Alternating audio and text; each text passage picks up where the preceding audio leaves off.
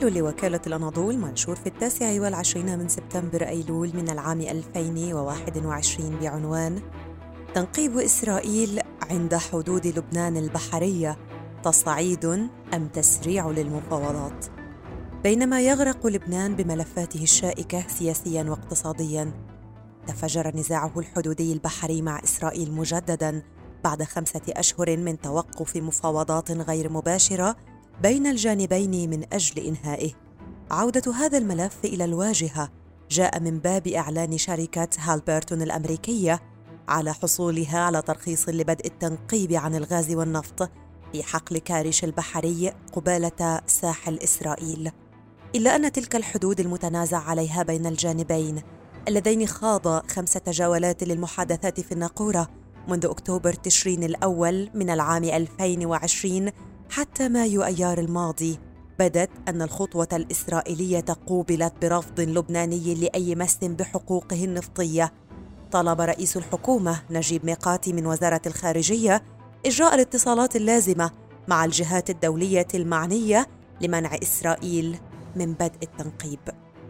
تبلغ مساحة المنطقة المتنازع عليها والتي تعد غنية بالنفط والغاز 860 كيلومتر مربعا حسب الخرائط المودعة من جانب لبنان وإسرائيل لدى الأمم المتحدة منذ العام 2011 لكن لبنان اعتبر لاحقا أن خريطته استندت إلى تقديرات خاطئة وأن المساحة المتنازع عليها هي 2290 كيلومترا. هذا ما طرحه وفد البلاد خلال إحدى جلسات المباحثات وقوبل برفض إسرائيلي. فيما واشنطن مستعدة للتوسط في المباحثات بين الطرفين وتحثهما للتفاوض على أساس المطالبات البحرية الخاصة بهما والمودعة سابقا. يقول خبراء عسكريون إن إسرائيل استغلت الأوضاع بلبنان سياسيا واقتصاديا لتبدأ بالتنقيب في حقل كاريش والبالغه حصة لبنان منه 40% ومع استبعاد تصعيد عسكري لا سيما مع حزب الله على إثر ذلك نظرا إلى أن الولايات المتحدة ليست مستعدة خلال عهد رئيسها جو بايدن للتورط في أي حرب جديدة بالمنطقة.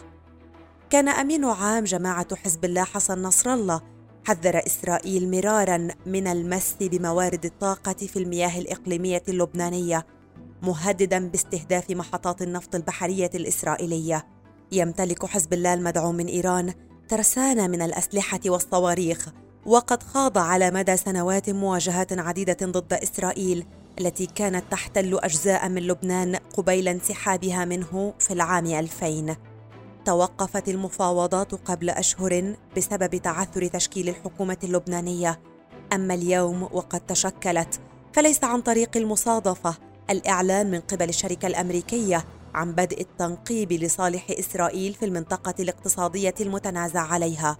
موقف واشنطن يمكن ربطه بمسألة تسهيلها استجرار الغاز المصري إلى لبنان عبر الأردن وسوريا مؤخرا.